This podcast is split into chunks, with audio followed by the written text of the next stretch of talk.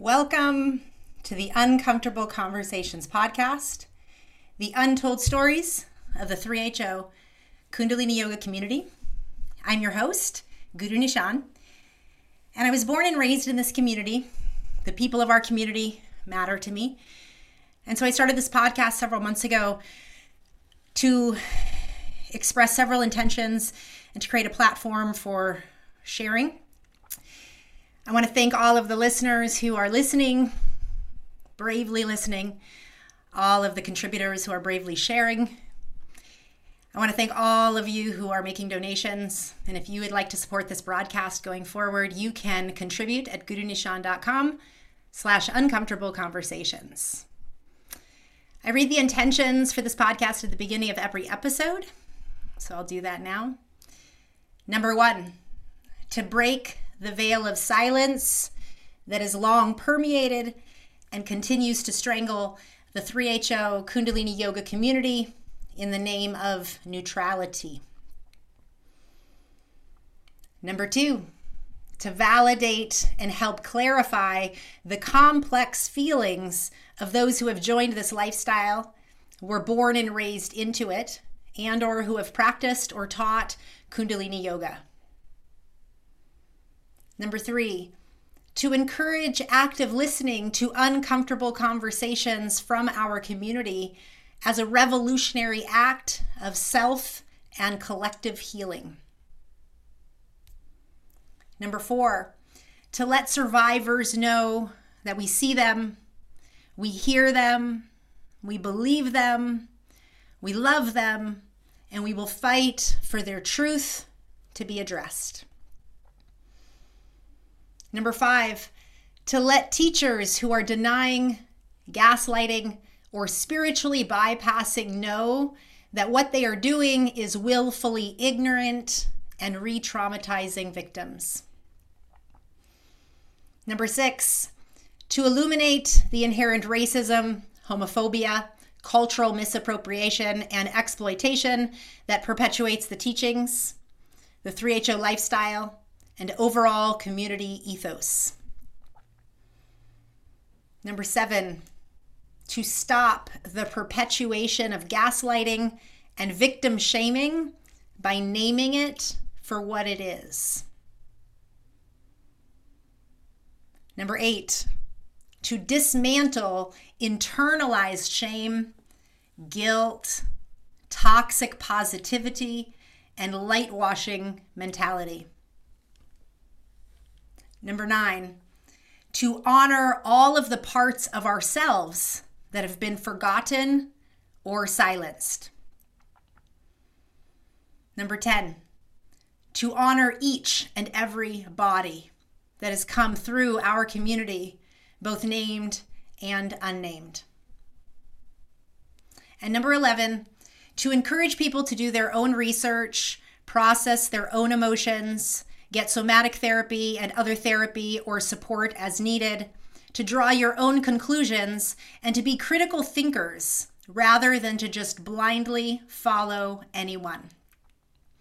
Please remember that your story matters. Please share it when you're ready. We're here to listen and to support you.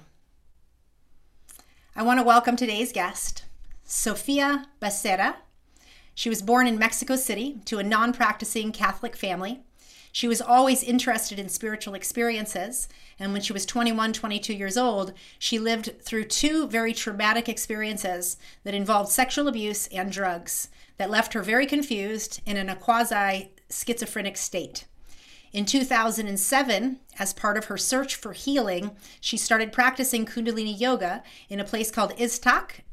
In 2008, she went to live in Guru Ram Dass Ashram in Mexico City, led by a couple of yogis named Jai Hari Singh and Jai Hari Kar.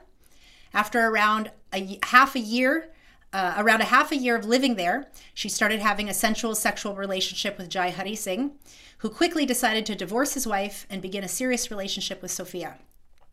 This relationship lasted until 2014, until Sophia finally had the courage to step out of it. Around 2018, Sofia started to realize that the relationship had not been entirely consensual because of the mental state that she was in when the relationship began. Today, Sofia works as the director of an educational NGO in the rural area of Mexico. She lives with her partner, two twin daughters, and one boy due to be born in May. I want to welcome you, Sofia, to the Uncomfortable Conversations podcast. Thank you for Thank being you. here. Thank you, Guru Nishan. I want to say thank you for the courage to come forward. Um, your story illuminates already the, the, the, complications and complexity of, of having some um, mental um, health things happening and then finding Kundalini yoga and then having it morph into um, interesting power dynamics from the get go in a long term relationship. It wasn't short. So I want to just thank you for the courage to give us a glimpse into this segment of your life and ask you um, why do you feel it's important to share your story now? Well, I've been listening to some of the podcasts that you've been doing, and they've been really helpful in my story. Um, I was started uh, thinking about the subject of abuse and the dynamics of power that were present in my relationship with Jai Hari around 2018, more or less. And after that uh, came the whole thing uh, of Premka, Premka's book, and and then the thing with Gurudev's recently, you know, and it's all been really ground shaking. And um, I don't know. I think sharing my story can can help others also uh, try and understand what what is going on or what happened um, in some ways. No, and also for the longest time, uh, like.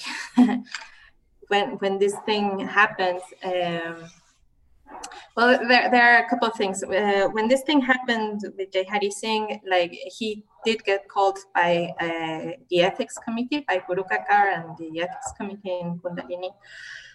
By KRI, but they didn't ever call me and and ask me what was going on or how did I feel about it. And so and it was actually a conversation that I did want to have with them. So like I think now is a good moment to, to make my voice heard in a way. And thank you. Uh, Let's pause there for a second and just say for those listeners that don't know, there's an ethics um, department, for lack of a better word, through KRI, Kundalini Research Institute. Is that right? So if a teacher that is certified violates um, some sort of rules of conduct, then they're reported to to this body, correct? And you're saying so that happened, and then they contacted him. So I'm sure you'll tell us more about that in your story. But what I hear you saying is that you never got contacted. Mm-hmm, exactly. So exactly. in the way that's addressed, obviously, as as an organization, it it was addressing things by only contacting that lead teacher, but not the other parties that were involved that could illuminate more fullness of the story exactly exactly so well that and also there's a thing like i've been listening to especially second generation stories and i am really touched by them but i also want to make like um, a, a point in addressing that many of the things that happen in 3HO are not particular of 3HO. you know, like I think they they happen also in other contexts, and uh, they also lead to to finally people giving away their power and their and their consciousness in a way no? Um, and myself being an example no? Like my father did many of the things that that you second generation guys are talking about and he was not kundalini. He had nothing to do with kundalini. So do you mean specifically whether it's like abandonment or um, like do you have something specific in mind when you say this yeah i think it's like following not following other things that don't resonate with you you know? Fo- following things moral things or following uh, uh like life uh, life ethics that don't really resonate with you that aren't born with you you know? That it's like something you get told you need to do this you need to behave this way um, the unconditionality of love you know like if you do this i love you. If you don't do this then i don't love you. I think Yeah, you're bringing up a super point, and I think it's really important that all of us remember, and listeners, that all everyone listening remember that there's nothing that we're bringing up in our unique experience of 3HO that doesn't exist on a larger microcosm of everything in the world. Meaning, um, you know, having to you know prove and compensate you know to prove that we're worthy of love or not getting the attention and the affection we need from our parents or or not you know somebody can grow up in a very different circumstance and still have issues of not getting the uh, attention or the devotion of their parents or give their power away to the priest or to this political organization or to this neighborhood. So you don't have to be raised in a specific cult to have issues around all of these larger issues, whether it's sexual abuse, financial abuse, pre- all sorts of predatory, psychological, religious conditioning that prevents us from being a whole expressive soul, right? What I will say though is that this podcast is about 3HO and we highlight it for a reason because when you're a microcosm in the macrocosm, meaning we're a specific community, a small example within a large example, and our small example is supposedly highlighting awareness above the masses. It highlights an added level of coding that says we're a special group and we're here to enlighten that larger group that doesn't yet have it hmm. figured out. And I want to highlight this once again because senior teachers, ones that I know specifically, use that, what you're saying, as an example to not deal with the violations and the predatory abuse within 3HO specifically. They'll say stuff like, well, this happens everywhere in the world. Well, there's political organizations that violate in that capacity. Well, there's, you know, Boy Scouts of America had issue, you know, the, the Catholic Church. All of that is true and yet we're speaking about our unique experience. So we get to highlight how this exists everywhere in the world and it's happening right here in the domain of the yoga of awareness and a hijacked, culturally appropriated religion that is 500 years old plus, that has its own culture and yet has been hijacked in the name of spiritual superiority. Yeah and that's also I, I, understand what you're saying and and I agree. I mean, I think it's important to to make a focus on, on 3HO. I, I think it's also important to make a focus in in leading 3HO doesn't automatically give you like uh, the, the license not the safety right. it doesn't mean you get safety right so meaning the line of saying that's so bad it doesn't work because all of this same stuff is going to show up everywhere else if you don't start unwinding the toils of getting caught up in this level of manipulation. Yeah. And also i wanted to to make a point uh, myself coming from a mexican background yeah. and i think mexican culture is a little bit uh, nearer uh, to indian culture in, in some ways no? Like like the macho culture is much more like the inequality you know? We're used to like a caste system almost you know? Like mm. maybe not not uh, not as much as india but there is a very rigid class system here you know? And i see many of the things like uh, of, of the yogi bhajan entourage and you know like the way he behaved as as something that I can see in many Indian teachers, actually, you know. and like when I see the Indian culture in general, like I, I'm not really surprised that he wasn't that different, you know. Like, uh, and I don't know that it's been a theme in in in dealing with this abuse issue, like how evil is like are their actions evil or were they just unconscious? You know like this this lingering question in my mind you know and i think i haven't solved it yet really. Uh, but um, i don't know maybe speaking and talking about it can help. Yeah, again, I just want to say thank you for that lens because it is really important that we all know that a we're airing it out and talking about it in our community but it, it doesn't mean that these same storylines and themes aren't going to follow you to the next group or place or world you find yourself and that the real unwinding is within us you know that yeah.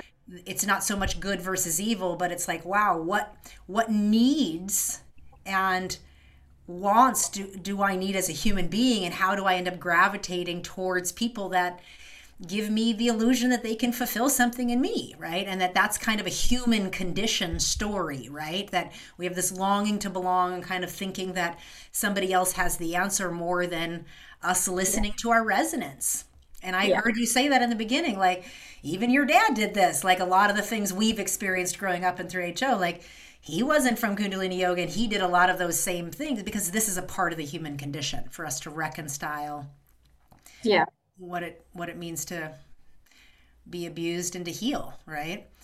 Yeah.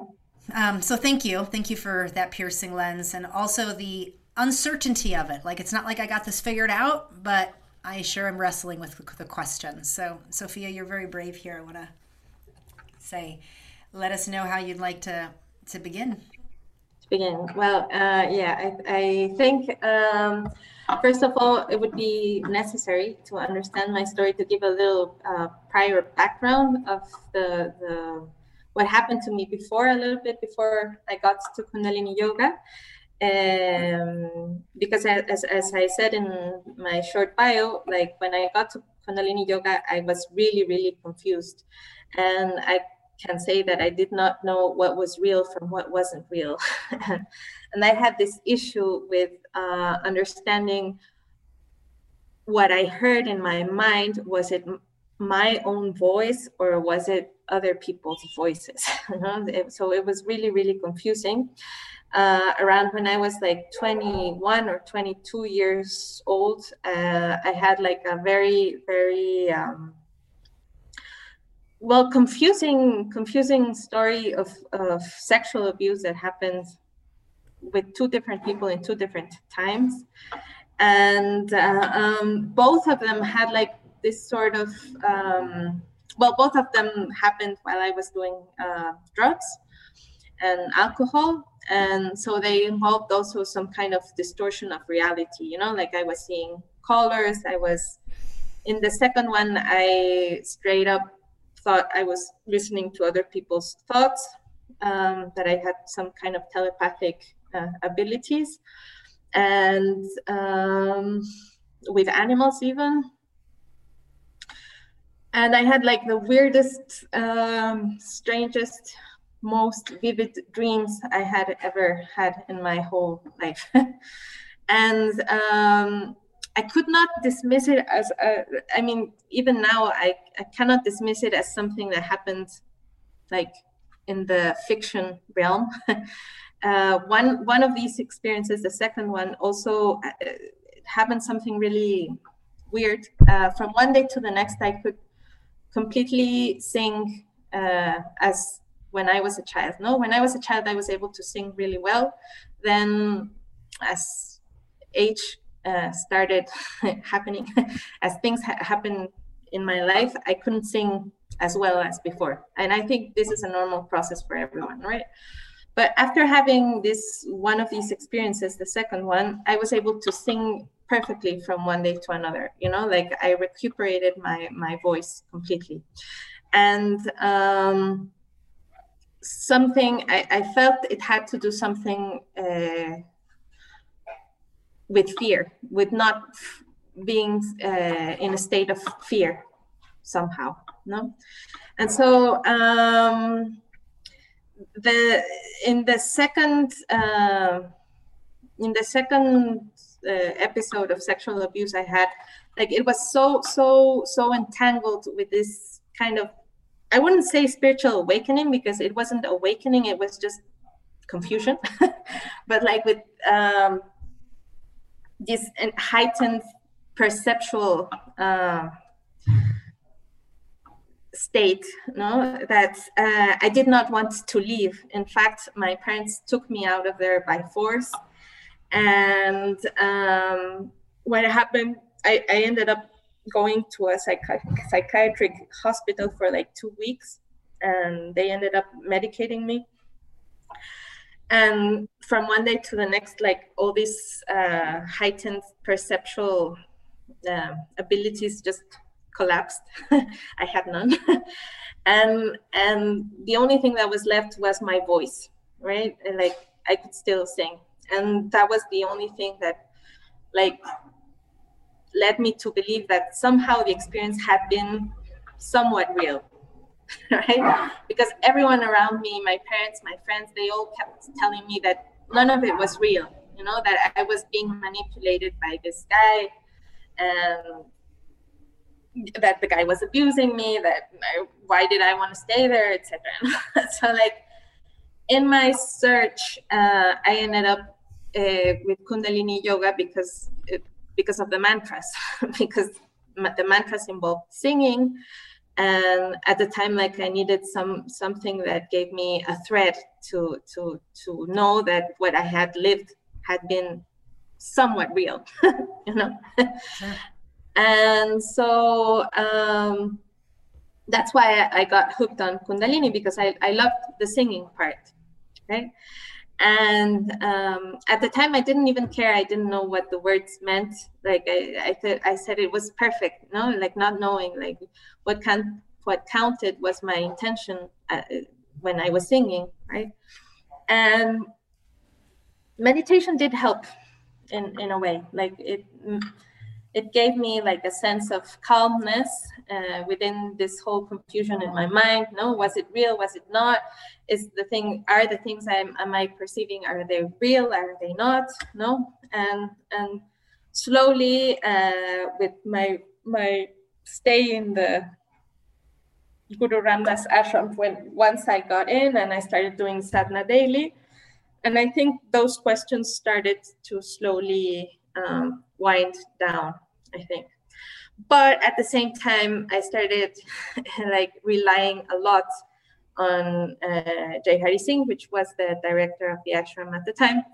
I started relying a lot on him for for guidance, I guess, on like everyday decisions. I think even no. Were you doing like guided sessions or counseling sessions as, in addition to like sadhana and Kundalini yoga with him?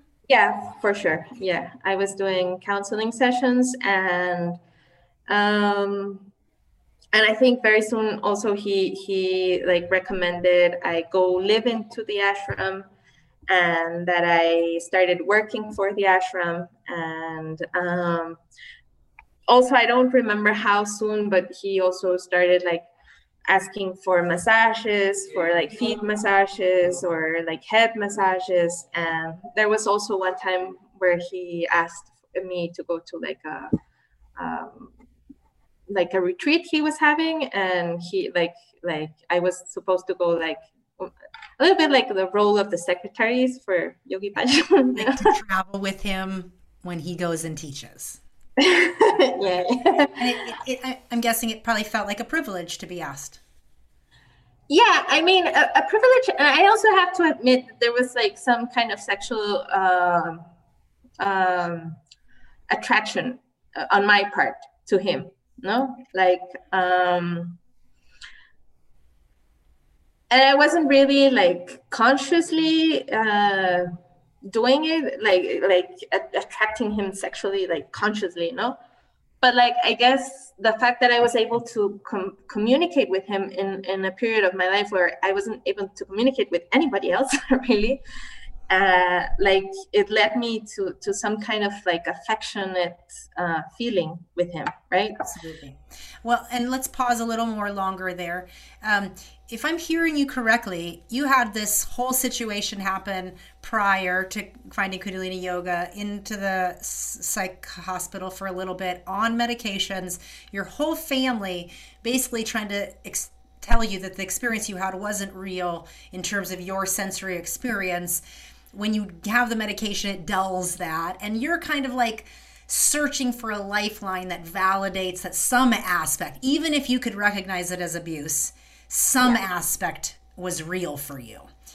And I'm reiterating that to say from there, you found Kundalini Yoga through the sound current, through the mantra, and and if you found it directly and and there's something special about having found a practice it's called yoga of awareness and then there is a whole world that goes with it. There's an ashram and there's a lifestyle and it almost at least my witnessing of yoga students is it's in a world that you wish existed in a chaotic crazy everyday world.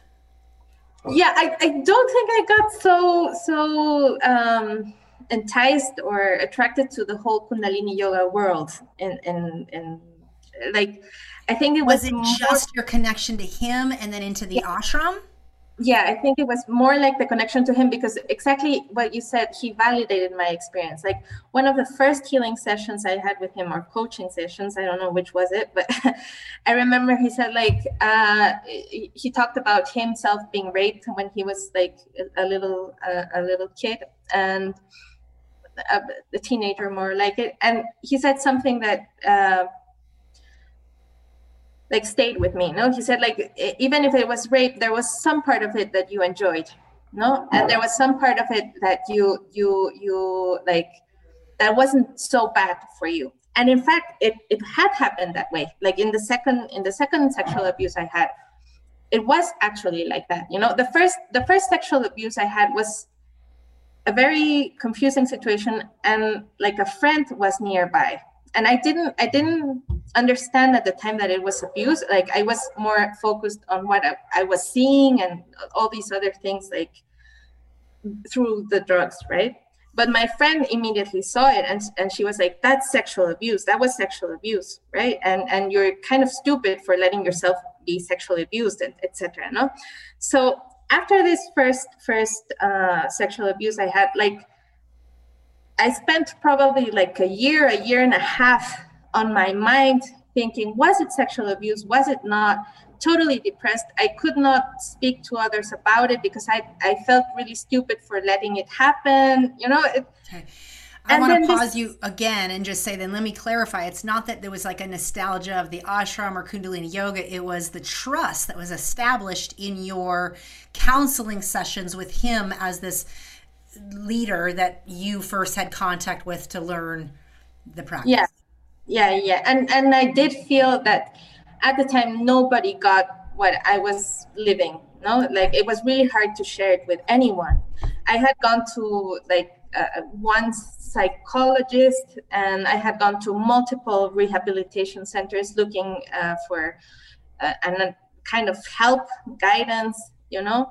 And nowhere I felt uh, that people were actually understanding what I was going through, you know, because even though there had been abuse, which uh, in the in the second sexual abuse there had been se- sexual abuse, I, I was conscious about that, but still there was this other part that I was I didn't know what to do with it.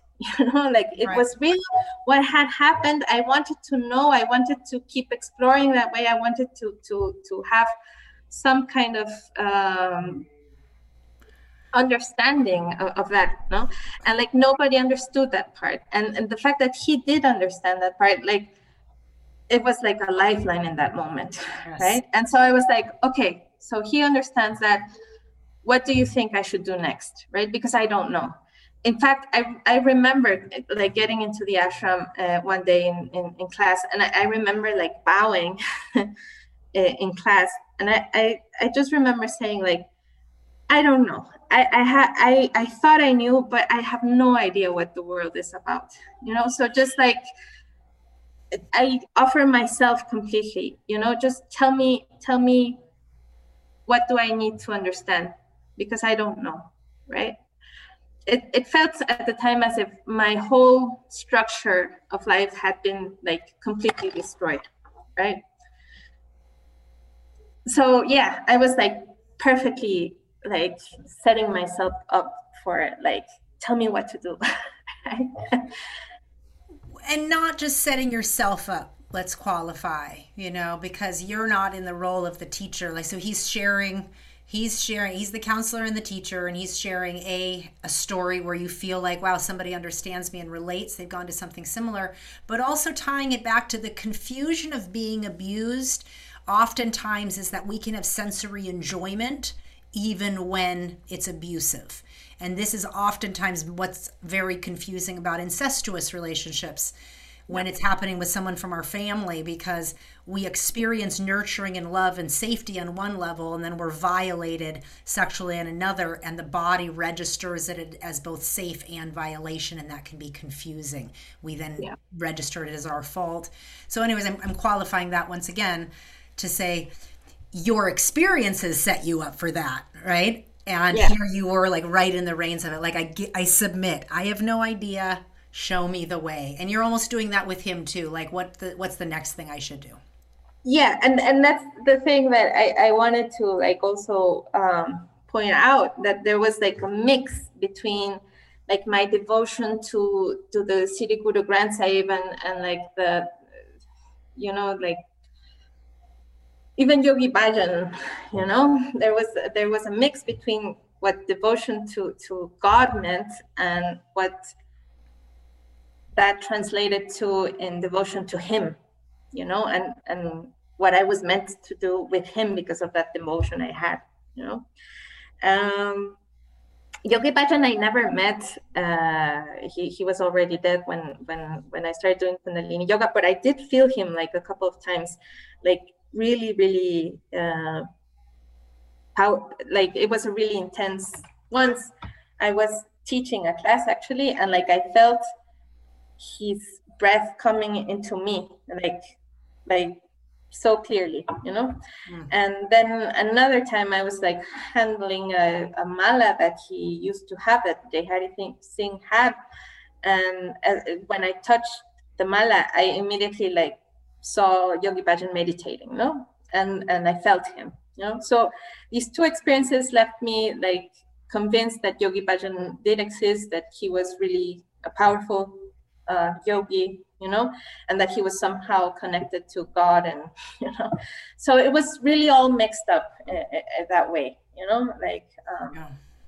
I also just want to point out that here, just in, in you sharing in the language, how this is just like quite a, signif- a signifier of cultural appropriation of the Sikh, Sikh religion, in that Sri Guru Granth Sahib here is synonymous and interwoven to the energy of Yogi Bhajan, to God, and that's so anti-Sikhi, you know, and I'm no expert at this, but I just want to speak that out loud that this is totally 3HO Bhajanism practices when it comes to kind of like the the guru space that Yogi Bhajan kind of created and that the marketing system of our of our community over time made synonymous to the energy of the Sri Guru Granth or the energy of Yogi Bhajan and the energy of God and and how um, convoluted and confusing to the new yoga student it was delivered. Yeah, well, in general, I think uh, I, I, myself included, and I've seen many people interpret the Sri Guru Granth Sahib as as how however they like it. You know, like there, there's Which you know so offensive.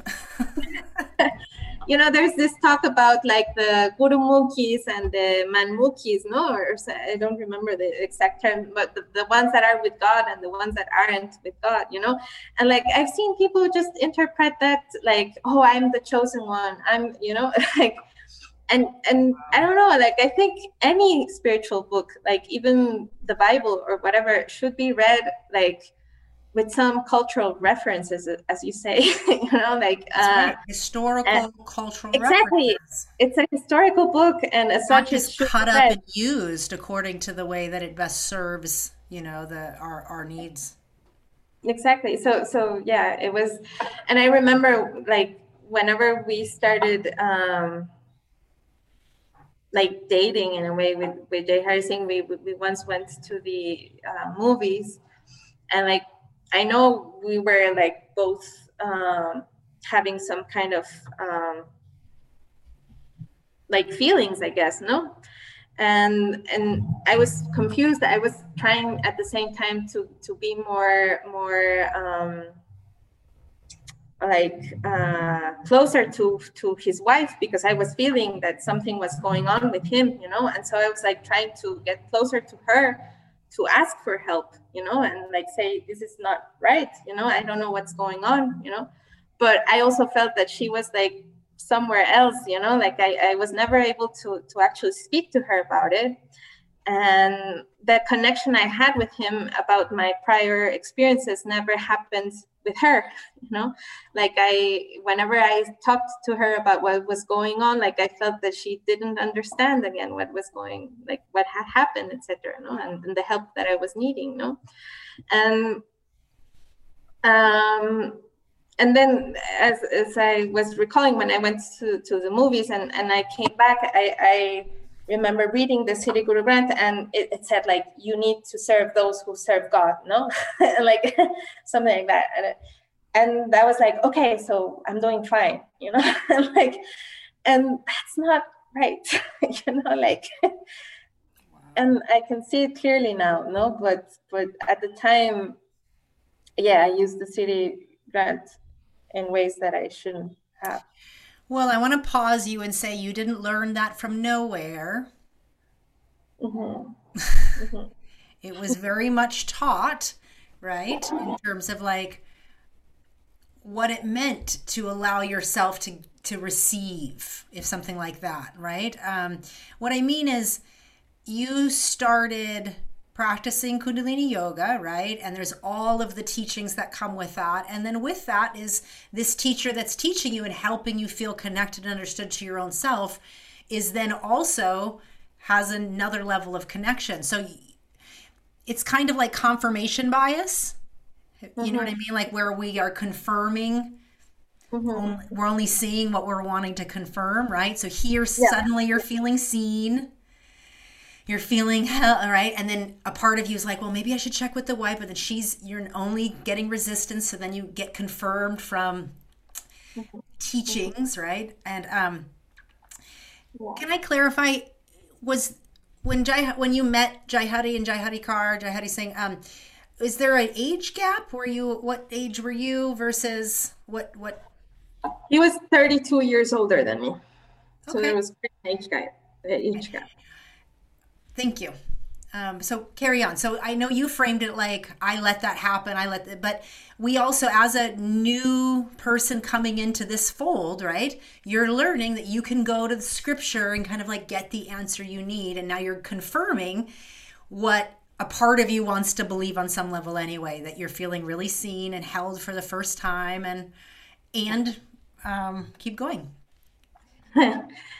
and uh, yeah and so after that i i kind of um, after the trip after the movies after the confirmation bias that you're talking about things kind of escalated and we ended up um, having a healing session actually like we used to have lots of healing sessions with Satnam Rasayan, right? And they did help me a lot. No? Like whenever I was feeling really, um, like sometimes I, I used to to get images of, of bad things happening. No, like if I was driving a car, I saw like myself having an accident, like a terrible accident, or things like that. No, um, or whenever I saw sometimes like movies, uh, like action movies or like afterwards I, I was started like closing my eyes and I started having like visions of of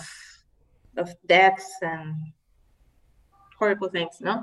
So with Satnam Rasayan, like uh, I did feel it helped stop these things for for a bit. So it was something I looked for a lot with Jai Hari for him to do these healing sessions with me. No, so we were having and at first it was just Satnam Rasayan, and afterwards, like it started morphing into like, uh, how about you also do Satnam Rasayan for me, and we do some kind of massaging, you know, afterwards, etc. So, in one of these healing sessions, um, I remember like he started like actually touching me.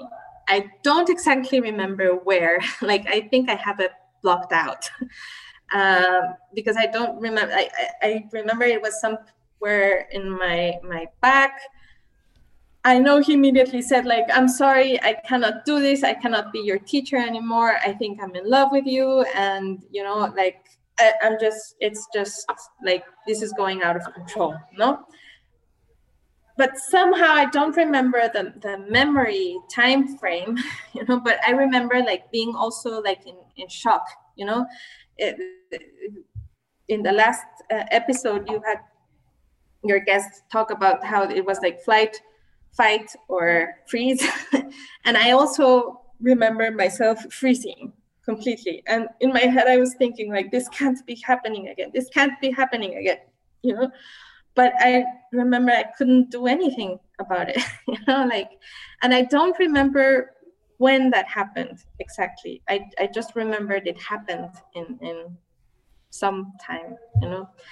Um, yeah, and I was really, really like confused uh, at the time. Like Jai Hari Singh was different in in the way he handled. Like he he made a point of being different from other um, uh, Kundalini teachers in the way that he said that many teachers had lots of like students that they they went out with, but that they, they didn't um, acknowledge them publicly and that uh, even Yogi Bhajan also slept with his secretaries, but like uh, it was also all under the rug kind of thing, you know, and that he wanted to do things differently, and that he wanted to to give me my place, and that he wanted to like start this relationship, and even even if like the whole community was against it, like he was like willing to to like give me my place no? And like meaning i'm willing to go public. I'm not going to keep you as a secret yeah. mistress. I'm willing to change my life and have you at the center of it with me. And as if that's um, less of a violation of the teacher student or of the counselor um, yeah. and, and noble right? So like noble and yet not complete right? Um, not completely right and it was like a huge package for me because like right. like there was like um afterwards there was a like we had he started moving things around so that he went his wife was in in india by the time at the time that this thing happened with him right so he was moving things so that he could go to india and tell directly to his wife what was going on and divorce her or or separate from her. And like it was like a huge thing for me because like I couldn't say no I don't want it any, anymore you know because like I had given some kind of steps or or indication that I did want some kind of relationship with him or some uh, that I had some kind of attraction with him. So I could not back down or back back back away from that you know? However i like there was the, the first time that we had actually sex like i remember not liking it at all. And i remember like saying i really don't want to be in a relationship with this guy. Like i, I like after having sex it was like i saw so clearly that he was i didn't i wasn't attracted to him. He was too old for me. Like it it just didn't work you know? Like but I couldn't say like, you know, this is not what I want, you know, right now because all of these thing was going on and set up in in March, you know. I want to just emphasize and pause here for those that don't understand what it means to be sexually violated and abused. Um, it literally can feel like your insides are screaming, no, no, no, no. And your outsides are completely frozen, and all that can come out is, okay. And it's a really hard thing to explain why that's the case. But I hear you. Yeah. I hear you. And at this point, it's a steamroller forward I want to emphasize that in a world, a long history of secrecy and infidelity, and a long history of secrecy of the student teacher counselor student relationship, including all the way back to like the early 70s and 3HO, there was a lot of infidelity, a lot of people sleeping around, a lot of, of kind of the Wiseman teacher and the Wiseman healer and the normalization of this little level of abuse that just kind of went on in secrecy. And so, what I hear you saying is that he was doing the best he could to bring this into the fold of the public. So, he's thinking he's doing the right thing by bringing this forward and it's almost like a steamroller over you and you don't even know how to not and yet a part of you is like in conflict like yes a part is is connected and attracted and feels seen and met and another part is completely collapsed and not sure what to do.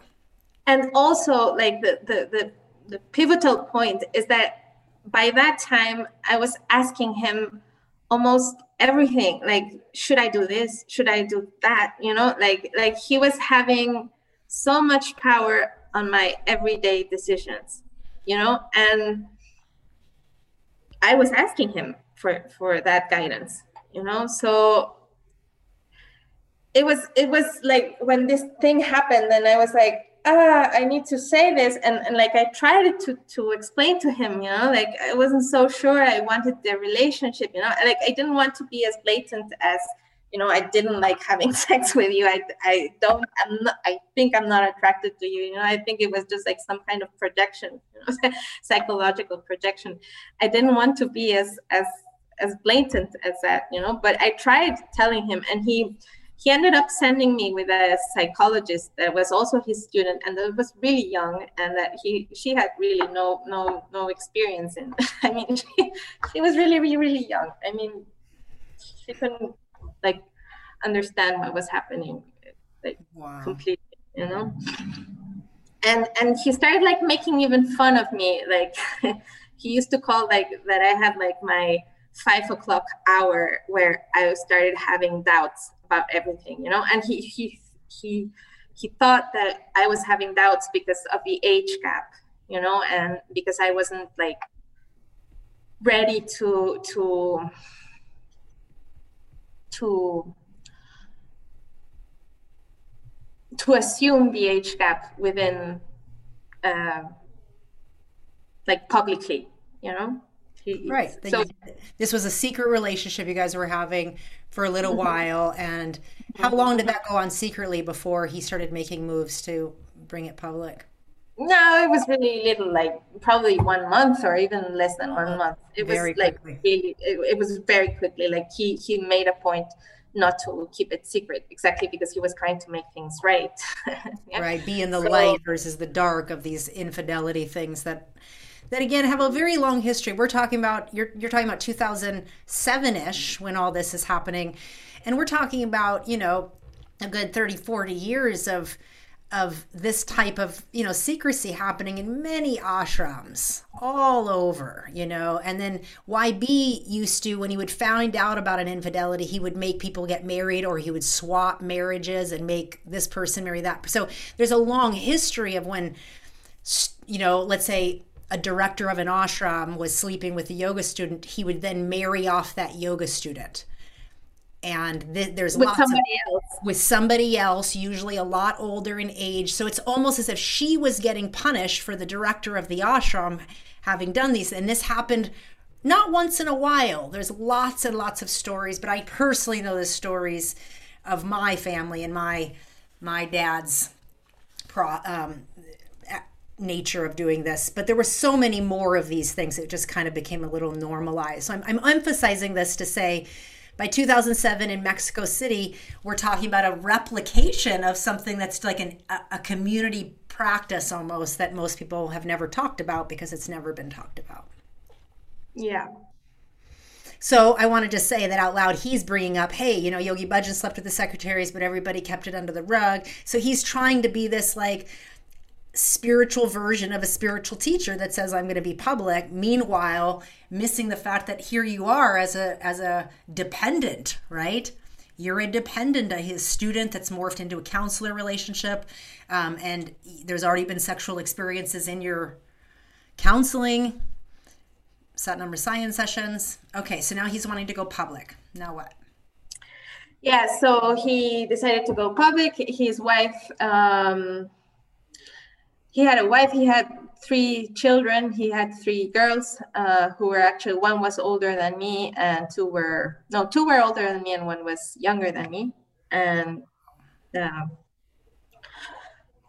so it was like a, and and they were a respected couple in the in the 3ho community. So yeah like we received lots of backlash uh, from from going public, and um, yeah, it was really hard. Like his wife came back and he she went to the ashram and she started. Uh, she was really upset with me, uh, so she started like. Um, I guess trying to confront me, but I, it felt more like uh, insulting me in some ways. And yeah, so it was really hard. Some other teachers that that I had known in that brief period I stayed in the ashram, one of them uh, kind of felt it was abuse, uh, and she said like, you know, I don't think it's normal. You should really like. Uh, look into yourself what, what are you feeling be really honest with yourself and at least write it i mean even if it's really small you know but she she she didn't have like enough power i guess to do anything about it i think she was the one who went with the khalsa council with the, the ethics council mm. uh, to denounce what she thought she was abused but she as I said before, like the, the, the ethics council just called him in and they they actually listened to him like personally. She he went to to I, I don't know Española or I don't I don't remember where but he went with them and he had like a hearing with five people. And there were a couple of emails sent and and I did tell him you know like I think I I should talk with them also. I think they should hear me out. And uh, I don't know what happened to that um, because, of course, they never contacted me and they never heard me out.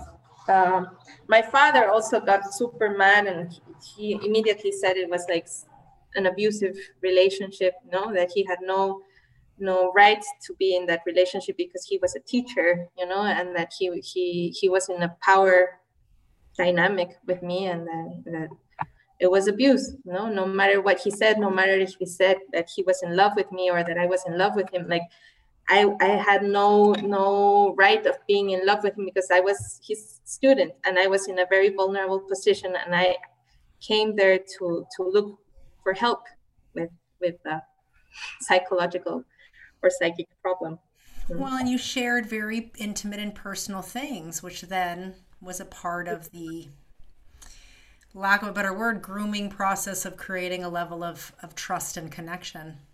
Yeah yeah and I, I honestly think that like the problem also lies between like I, don't know if only Jai or, or in general, you know, people like wanting to do coaching sessions, wanting to do um, healing sessions without actually having a, professional preparation to do this you know because in psychology there's this thing called projection and it's very clear when someone projects onto you things that are not yours and especially affection and attraction.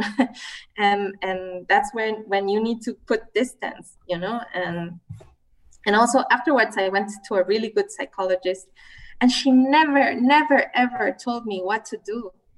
Like none in one session you know? Like it was all questioning myself and and myself looking for the answers. And she was just reflecting back what i was saying. She never once told me you should do this or you shouldn't do this you know? And and it's a thing i keep seeing everywhere you know? Like not only in, in kundalini yoga but people like auto proclaiming you know? Like i found this this thing that works and you should do it too and that's right but it's, i don't see any professional qualifications of, of for coaching or healing or I think you're pointing out kind of like the self-proclaimed shamans or the self-proclaimed, you know, coach or, coaches or healers or whatever. And what that leaves us very susceptible to is to give our personal power away to um, to people that don't actually have licenses or training in you know psych- psychology or psychosomatic understanding of any of these things. And so one can get the title of like yogic this or this special healer or this special name of this special new healing or that modality.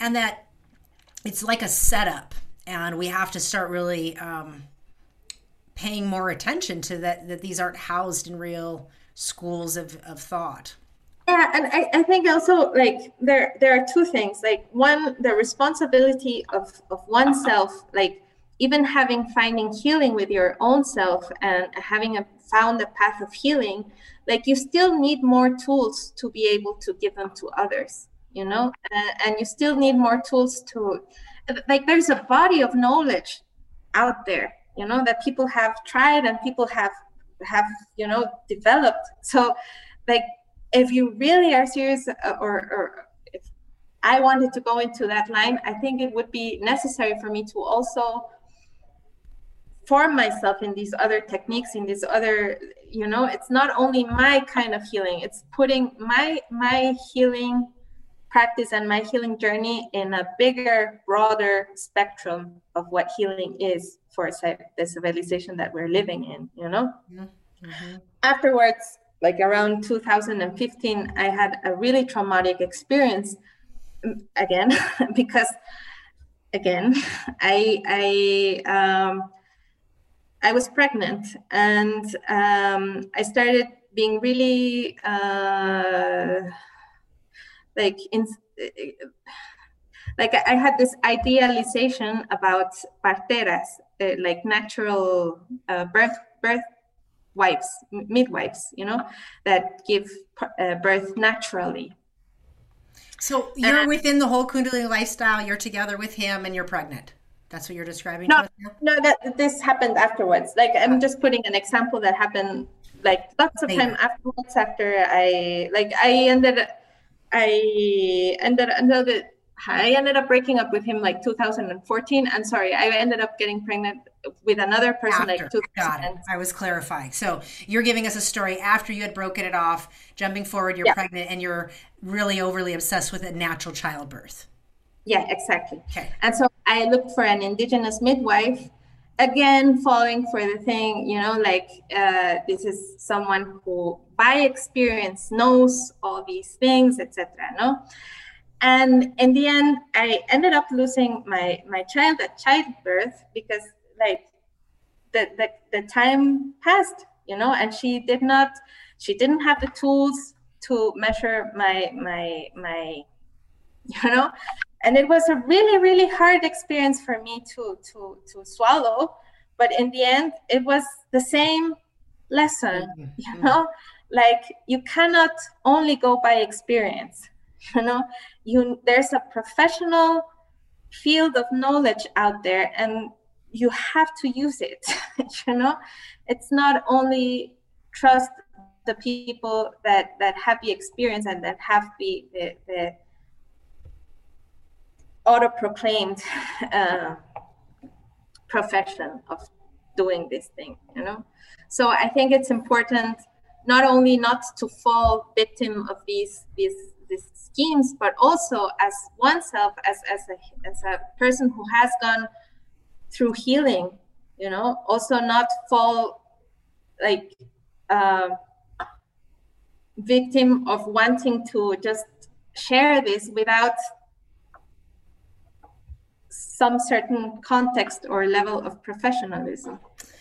Yeah, and what I hear you saying is basically nothing is all the answers and make sure that experience is one aspect of a body of knowledge but there's also academics and there's researchers and there's science and there's other aspects and this is what it means to be a critical thinker is we can hold the ideal of what we want and yet we also have to know that there's large long histories of bodies of knowledge that we can learn from other people's experiences and we don't have to just cling to the mystical projection of what's possible we can also ground that in the reality of science and medicine and other people's experiences that we don't have to go trial and error. Exactly. Or trauma to trauma yeah exactly. Exactly. So yeah. It's profound what you're saying because essentially it means there's nothing out there that is the answer and we have the answer and yet we have to take all the information to account.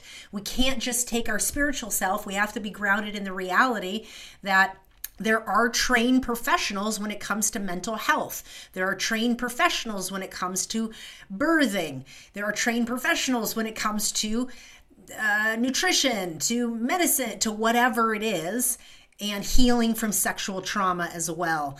And professionals don't always have the answer either. They're yeah. part of the answer. So I guess nobody nobody has the answer. As yes. you said, nobody has the answer but yourself. And you need to really like be grounded in in looking at the evidence reality is, is giving you no? And, and to say okay i need to take this into account and also this into account and also this into account but i see lots of people like myself included no? Once you got married with this philosophy or ideology or anything you took everything else out you know? And it doesn't work that way. It just it's not real. It's it and it's not useful for your life and that there are signs or signals that we can pay attention to. For instance, when you brought up that he was giving you a specific advice, but when you found a trained psychologist, she never did that. So we can start learning how to notice symptoms where, oh wow, you know, the, the atmosphere is getting me to give up my power. I think it's getting me closer to myself, but it's actually relinquishing um, my sense of, of personal power yeah yeah and i guess your your consciousness like in the end i mean it was really hard for me to to understand what i was feeling and what i was thinking because that was my problem to begin with. Like i didn't know how to recognize my own voice. So it took me a long time to understand what i was thinking and, and feeling you know but i think this is also so it's so important because when we're in a fragile state, whether sexually or emotionally or psychologically, and we seek out healers, we have to know that there are a lot of predatory healers out there and people that are he- in the healing profession, whether certified or self proclaimed, that have their own unprocessed trauma. And so we have to hold on to ourselves more and more because I can't tell you the amount of times I've been violated in healing sessions and didn't do anything about it like it's it's actually astounding to me that that I'm saying this out loud that this is true but it's more normalized than I've led myself to believe and I know it's because I've come from a community where there was no sense of personal boundaries. Hmm. yeah. So this is again something like you brought up this is not just in 3HO yeah. institutionally also I mean in 3HO I think like this process of certification should also include some kind of um, psychological background, some kind of anatomical background. You know, I've seen also teachers do things with the body that are not meant to be done. You know, like, and and they have really no background in, in in those things. And just because you know you read one book, then you're thinking you can go into people's lives and I don't know. It's it's not mm-hmm. institutionally. I think there should be also some kind of uh, uh, rethinking of what teacher means and or trainer means, you no, and and mm-hmm. and what boundaries are not meant to be crossed as a teacher, as a healer, as a you know? Absolutely. I can't agree more. I can't. And, and one of those one of those uh, boundaries are you shouldn't be able to tell people what to do with their lives. You know, it's just not. I, I don't think it's it's healthy. Yeah, and I want to add on top of that, sometimes telling you what to do can be disguised in auto suggestion. And so, what I feel like that a lot of these counselor types do, including my own father, is you know, really used philosophical, spiritual language as a way to kind of suggest into students and in these kind of like really um, emotionally wounded places. Like when you're trusting your counselor and speaking about deep levels of trust issues, by then sharing a story of my own trust issues i'm creating this bond of connection as you've spoken about. This is the subtle this is the subtlety of grooming and it's whether it's grooming through a counselor healer relationship this can happen to any one of us in any setting where we feel like a level of trust and um and this person is actually crossing crossing our own boundaries and we don't know it. And there's a level of familiarity to it because we come from a long history of that same abuse. Mm-hmm. Mm-hmm. So yeah, it's it's very convoluted and confusing. Um, and like you're saying, it's all interwoven into the teacher into the training network. Like, and there's not a lot of stop gaps to prevent that. Yeah, and in fact, actually, most people that are attracted to kundalini yoga are in some some way traumatized. I mean they're trying to heal some way you know and they haven't found that healing in other places.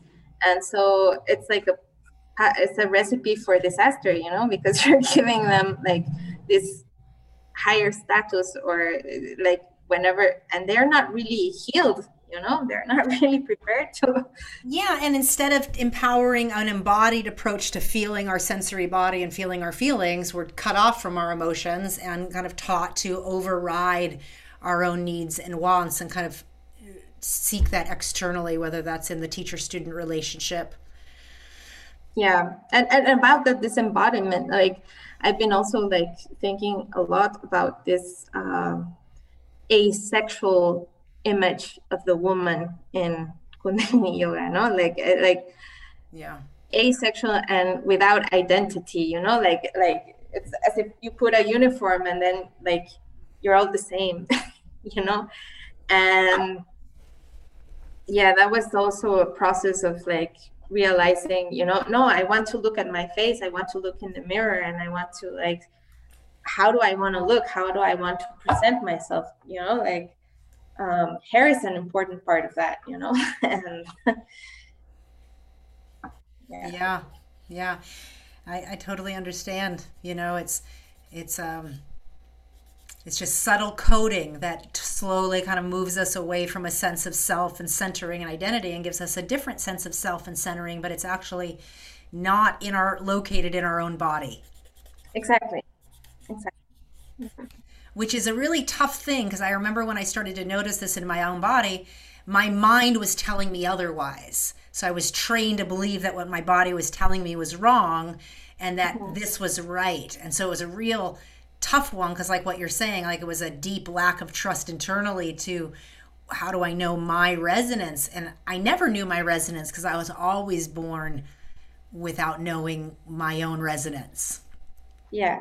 And I, I, I guess i have to to to thank when when premka's book, book came out and like all these yogi bhajans um, myth came tumbling down i guess one of the most important things that happened within me was like i stopped giving um, uh, credibility to all of the things that he said that were right or were wrong you know? Like i remember uh, eating eggs are wrong for a woman you know like they, they can they produce like it i don't know it said something whatever. like whatever. whatever yeah they all like every time i ate an egg like i had that resonating in my mind you know like eating eggs are wrong for women you know? and like that many examples you know even sexual sexual examples you know like you should have sex some many times uh, a month you know one time a month you know and so many things that you know like it, it makes no sense now you know. know. when i was a kid i was like that's gotta be wrong. You, you gotta be able to have sex more often because everybody's doing it and uh, it just doesn't make sense. Yeah. So then what'd you do when you started noticing that that was in your head? Oh like all these different teachings what did you do to counteract that um this has been recent and it, it has just just been like no that's that's wacko you know just just what do i think is real from my own experience you know and and just like trashing this whole thing completely you know like no like what do i think is real you know, from my own experience. Mm. So you're saying since reading that book, like you had already done so much processing, ended the relationship in 2014. By 2018, working with your psychologist, um, re- re- starting to recognize it as abusive. Like, oh wow, I didn't actually consent. Like, was that yeah, part I, of the process? Yeah, I worked with my psychologist actually while I was with him, like from 2010 or 2011, from like 2015, more or less, you know, and. Uh, I recognized like she was very, very, very gentle with me. And until 2018, I stopped seeing her for like three years, 2015 to like 2018. Mm. And in 2018, I was watching a documentary by, uh, about uh, one of the survivors of Michael Jackson, and he was describing how he was in love with Michael Jackson, but he still recognized afterwards that it was abuse because he was like eight or nine years old when he was having a relationship with, with Michael Jackson, right? And that's when it hit me and i was like yeah well it doesn't matter if i was attracted to him in a way you know it still was abuse you know because many times i was like no well i i kind of gave uh, foot or i kind of gave entrance to him because i was attracted to him. And then i was like no because there was a power dynamic present you know and he was telling me what to do with my life in many ways. And yeah, whenever I tried to tell him that I really didn't want a relationship, he always like led me to believe otherwise, you know? like mm-hmm, mm-hmm. So and so it sounded like when things started coming out like in the Me Too movement in the world and you started to see other examples of abuse say in the world of power dynamics involved, it gave you a reflection into yourself to say, it doesn't matter how I participated because I was the inferior person in this dynamic, whatever that means, whether a child to an adult, whether a student to a teacher, whether a counselor to their um, patient. Yeah. And this is very important because when we are constantly only in bearing witness to being gaslit and being told that it's our fault that we that it was really us or our in our imagination and in a culture that breeds that, whether that's the patriarchal culture or whether that's the unique yoga culture of 3HO or reinforced from both. Yeah. We can't sometimes even recognize abuse as abuse for decades until we're like, oh, and this is what I hear you saying. Like, through the world evolving, you got to then see, oh my gosh, it doesn't matter if I've been wrestling with whether it's this, that, or the other. It's still abuse. Yeah. Yeah. And in recognizing it as abuse, I was also recognizing that like the sexual imprint that it left on me, you know, because I was in a relationship for six years, having sex with someone I really didn't want to have sex with for six years. So every time I had sex with him, it was like having to go in this mental state like, okay, think about something else, or like, you know, because I wasn't really attracted to him you know? So like i had to bypass somehow my own emotions and able to have sex with him and go into a state where i was like present but not present you know? Because i was sexually aroused but at the same time i was not emotionally present you know? I, I couldn't be you know? So that left an, a, a very traumatic imprint in my sexual life, which I'm still struggling now to to eradicate in, in many yeah. ways. To unwind because it's it's a convoluted twist.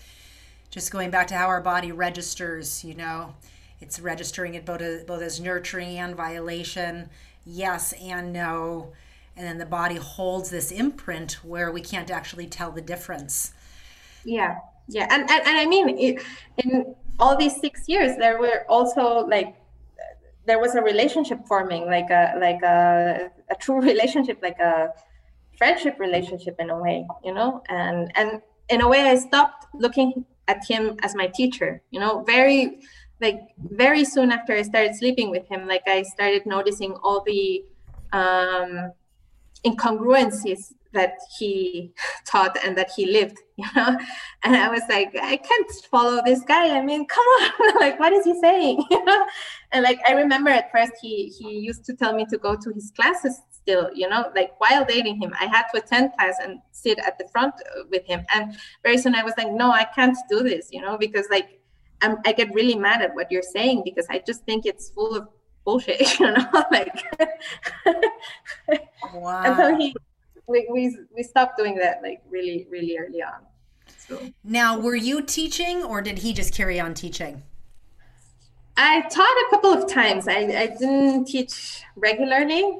Um, at first, I was in the ashram. I, I, I was. He put me in this same position that his wife was in. Like I was the director of the ashram with him, which was really really hard for me. And I, I like very soon told him that I didn't want that, and we ended up moving out of the ashram really soon okay. because i mean people were coming like older than me and like how could i help them you know like it was just ridiculous in many many ways you know it's like so mm. so that stopped pretty pretty much mm. but we became really isolated i guess as a couple mm. Yeah. And also there's like a side story here like very early on when i was in the ashram i still wasn't dating him. And he asked if my mother could invest in a business that he had in a yoga business that he had. And like internally i was like no i think this is a bad idea you know but i was so caught up with doing what he he said you know that i said i spoke to my mom and i said like hey you know he thinks that you should invest in him why don't you come talk with him etc no? And she ended up investing in this yoga business which ended up um, crashing. And and and yeah it was just a big failure. And it ended up crashing just when i started uh, going out with him in this relationship with him. Mm. uh, he, he, lost lots of credibility as a yoga teacher etc and also like the yoga center also went went very bad it, it was also a bad invest, investment in many ways you know I, I don't want to go into details with that but uh, but I feel also responsible for for like putting my mother in that situation. You know, it was a bad idea, and I knew it, uh, but I just couldn't, you know, like say. It. Yeah, have voice, have voice against it. Yeah. So, what was it, or do you have anything you want to share in terms of um, what started giving you the strength to? I mean, you're in the relationship for a while, from 2017 to the 14 what started giving you the strength to start leaving? Were there certain things that was happening? I guess I, I started feeling like whenever I was with him, I was really, really uncomfortable. You know, like I saw how people looked at us. Uh, I, I felt really ridiculous going out with him.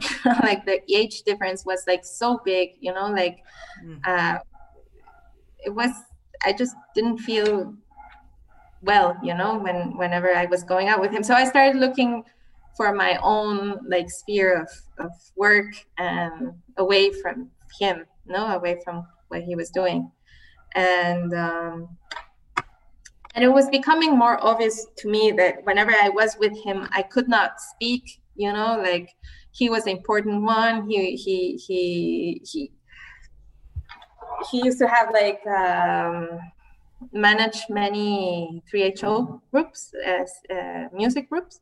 So they came to Mexico. They they we met them, uh, etc. We, we I mean, it was a nice experience in in some ways, but in other ways, like I knew I wasn't like really uh, participating as me. You know, I was always like like something just going on along with him but they didn't pay attention to me like like what i was feeling as myself you know like i couldn't speak i couldn't speak and i remember like sitting in conversations and actually counting the time that he spoke and the time that i spoke you know?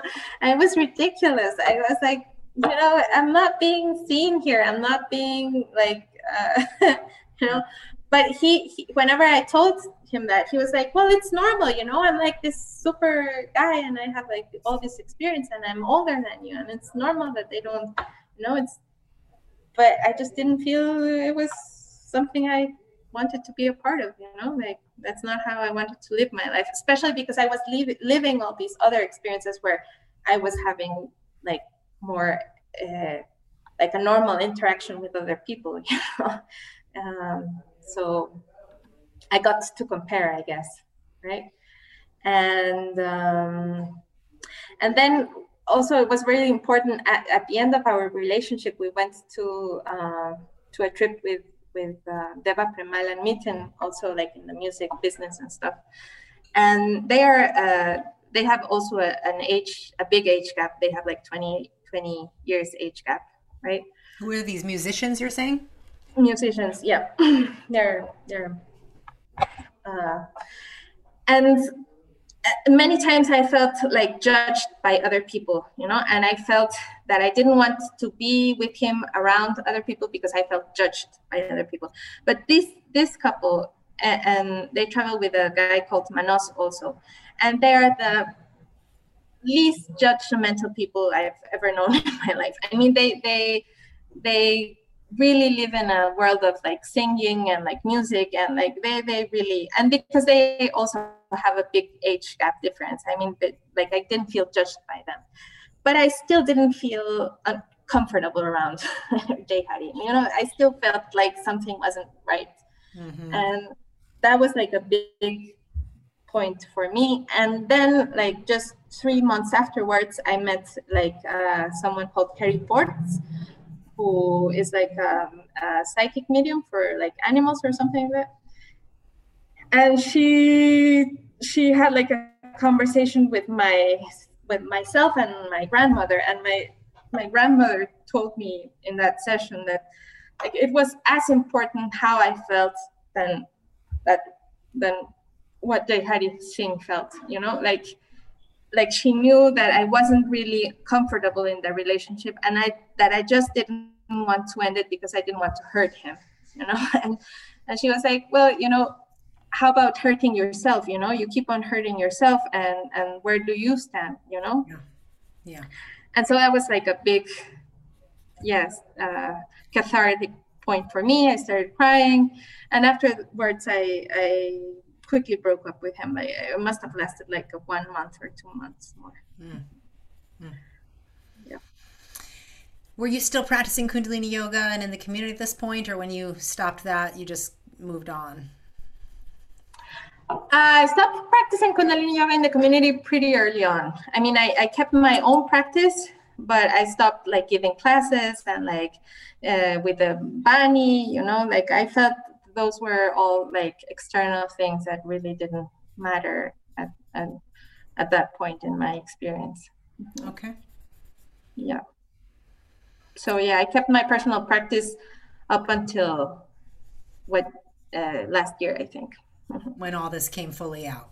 Yeah. So you were doing your own practice. You had left him. Obviously, weren't in the community or the scene, but began the slow unraveling process to just get back to you, whatever that meant, and get support and counseling, and started a, a reclamation process to like even feel what was happening all this time. Yeah. Yeah, I didn't do it consciously. I mean, it wasn't the only thing I was doing. No, it just happens. Life, yeah, like life starts happening, and then you start noticing and getting help and counseling. So yeah. then was the Premka book like with all that was just kind of like major opening for you? Yeah. Yeah, it was like seeing that this wasn't an isolated case, mm. you know, and that it was, yeah, like something that came with the structure of Kundalini, you know, that that that the structure itself permitted this kind of uh, abuse. Mm you know and and yeah putting yourself out there uh, for others to do with your life whatever they want basically. Mm-hmm. Yeah. Yeah. Wow. Have you been in communication with him again since all of this? Yeah i i first before Premka's book, came out, like I actually wanted to explore with him this issue of abuse more and and to know from his side what what he perceived were his wrongdoings or what what were his shortcomings so that this abuse happened, you know? and and yeah and and yeah at the time i, I told him i think it was abuse I, I see it as abuse now and he was like okay this is like the first time i'm i'm hearing this i did not know it was abuse. I didn't ever think it was abuse. I did not know you didn't want to be in a relationship no like he was really like taken aback no and uh, after Premka's book i talked to him again and i was like so this is this this is abuse stuff and on uh, on addition i'm trying to heal this sexual thing you know that happened because of the abuse. And and uh, and i proposed to him that we kind of write something together so that you know we can tell the story from both sides. Uh, and i told him also that i wasn't uh, like that I felt it was really bad for him to continue teaching, like giving uh, counseling to people, that, like telling them what to do, you know. And he said, "Well, I cannot not tell them what to do if they ask for it, you know." and I'm like, "Well, you know." I just think it's. Um... and yeah, right now, like I whenever we started the conversation, I was like feeling, thinking, should I have told him, you know, that I was going to do this interview? so that, that, you understand the level of like um, power that he had within my decisions, you know, because really I told him everything like, should I do this? Should I do that? Should I, you know? yeah, I do know.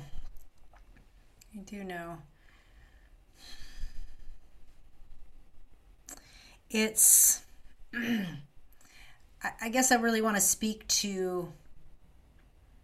Let me, well, before that, let me ask. So, did he respond? Did he, did he participate in this process with you after, yeah? He said he was open to participating.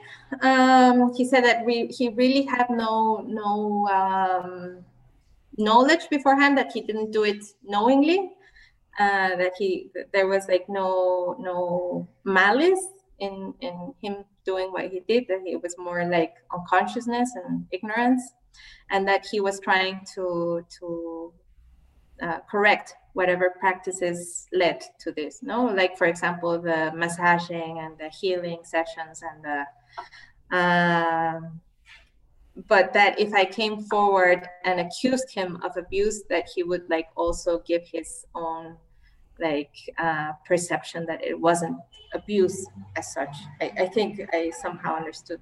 I, I, mean, he still teaches. He still lives lives as a teacher. He, you know, practicing so, the lifestyle, all that. The lifestyle and the money behind it. You know, like he he's not dedicating himself to another thing. I mean, that's his primary income, right? Mm-hmm. So I understand that he he cannot um, suddenly change completely what he he does and what he yeah I don't know.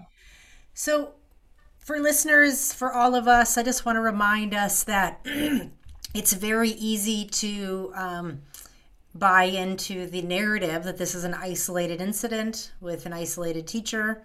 And what I want to speak out loud is that I haven't um, including my own father.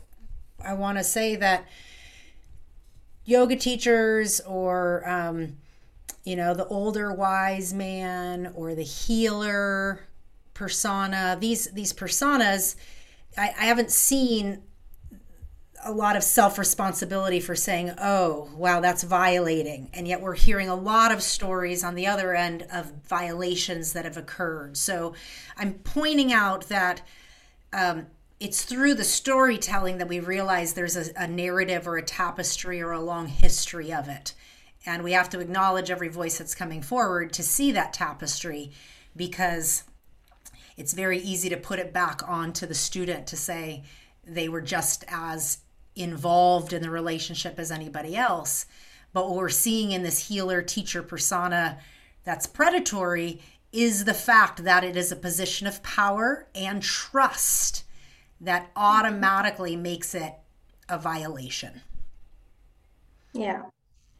There's a, there's an asymmetry of power that's huge, you know, and uh, right now, for example, I, I the work that I do is has to do a lot with education and teachers in a normal setting, you know, teacher students in a normal setting.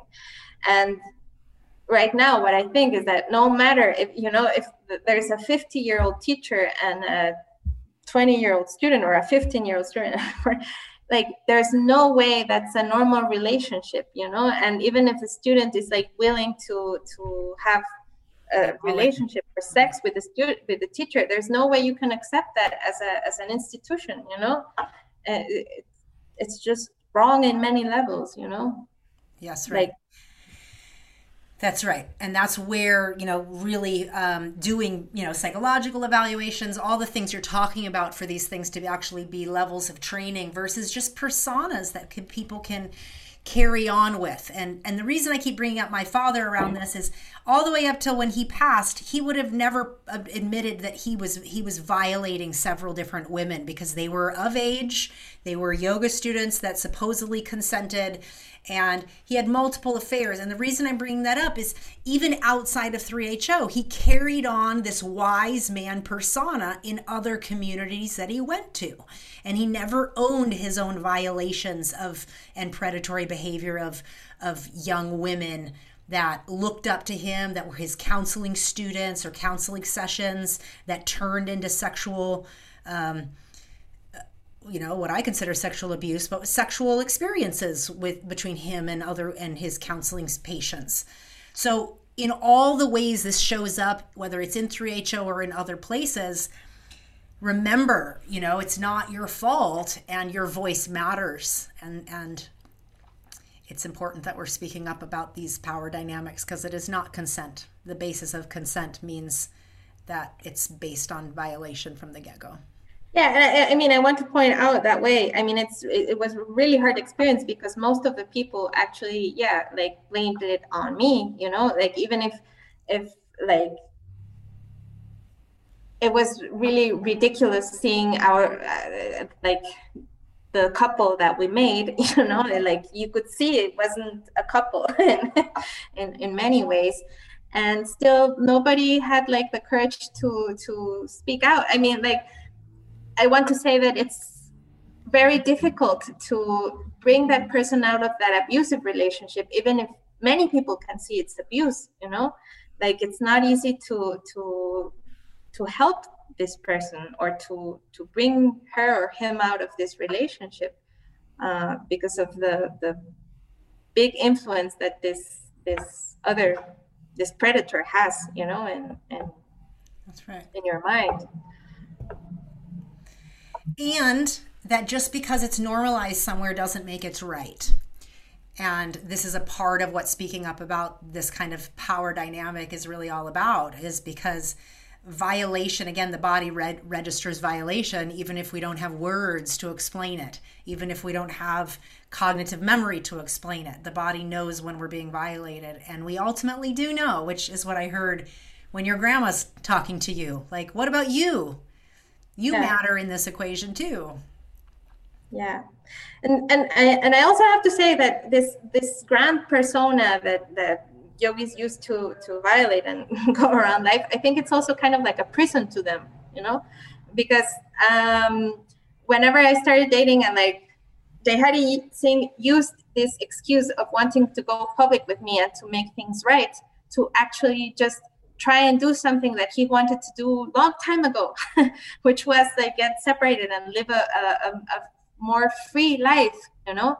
But the fact that he has to be this wise man and this teacher and this it doesn't let him be free in in many ways and try other experiences and it's not bad to to be in love with someone younger it's bad to play the power dynamics to get that you know? Like and to use that as your train to personal freedoms that he probably wanted long before meeting you and you were the train that said oh my gosh right? I hear you on that. Absolutely. Absolutely. People are getting stuck into their own personas which i think happens a lot in power dynamic situations whether somebody's a preacher or a minister or you know it's like this what I identified as the public private life persona one of the reasons I resisted being a teacher for so long is because I witnessed my dad struggle with that public private life. And I was like, oh my God, I don't want to live that lie. And he did. He had to live a lie most of the time, thinking that he had to play some public role. And meanwhile, he has all these internal issues that he wasn't able to like live up to his own ideals. Yeah, and exactly, eh, and most mostly because this public role is attached to money. You know, like you're selling this these services, and yeah. Yeah, so one that it's attached to money, it's attached to the identity that they've crafted in the world. So the more it's wrapped up to their financial livelihood, the harder it is to allow it to crack. But in addition, it's also just an identity that's a really hard one to let go of, you know? It's like this this all-wise knowing persona. It's kind of it goes back to a couple episodes ago where somebody had realized wow, if I'm not wearing this outer form, I'm not feeling like people are going to call me holy or spiritual. And and she had to like check herself and be like, "Oh my god, why do I want people to see me as holy or spiritual?" And yet are these questions we ask about ourselves or are these teachers asking them about themselves? What happens if they take off the turban or don't have the holy wise men persona? Will they get access to people to heal them as much or to do these things which is a part of the predatory formula? It doesn't have to be. If you're in alignment and you're wearing an external dress that supports your calling bless you. But oftentimes these are used as the external persona that we don't even know is being used and then we get pulled into this kind of archetype of also knowing out there tell me what to do let me submit. Yeah and and it's a validation also that you know i am uh, submitting myself also to another teacher you know? I, I, tell you what to do but i am also submitting myself to a higher being you know to a higher consciousness you know? And and this thing about the lower and the higher consciousness no i think it's just consciousness period you know? There's no higher and lower consciousness it's just consciousness and it's yours and it's individual consciousness and and you know it, hold on. It's just consciousness and it's yours that is it. It's your consciousness.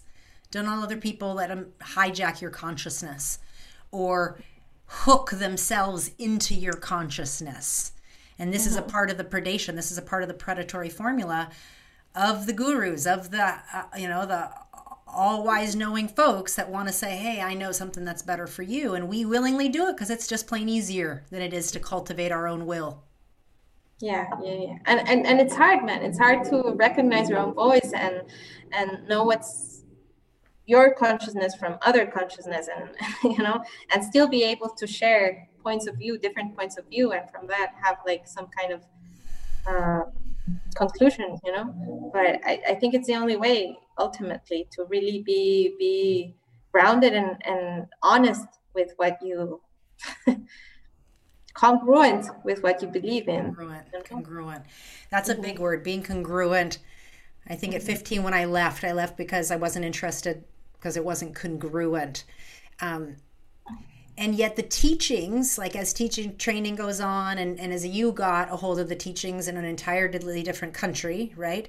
Um, it it's interwoven with these power dynamics. I mean, even the oath of the teacher, right? I am not this, I am not this, I am not this, I am not myself, right? I am a teacher. And the emphasis on you have to have a teacher, you have to have a teacher. And, and then not all teachers, but a lot of, especially male teachers, but plenty of women teachers that have become more maleish, um, take on the telling what to do persona that YB initiated.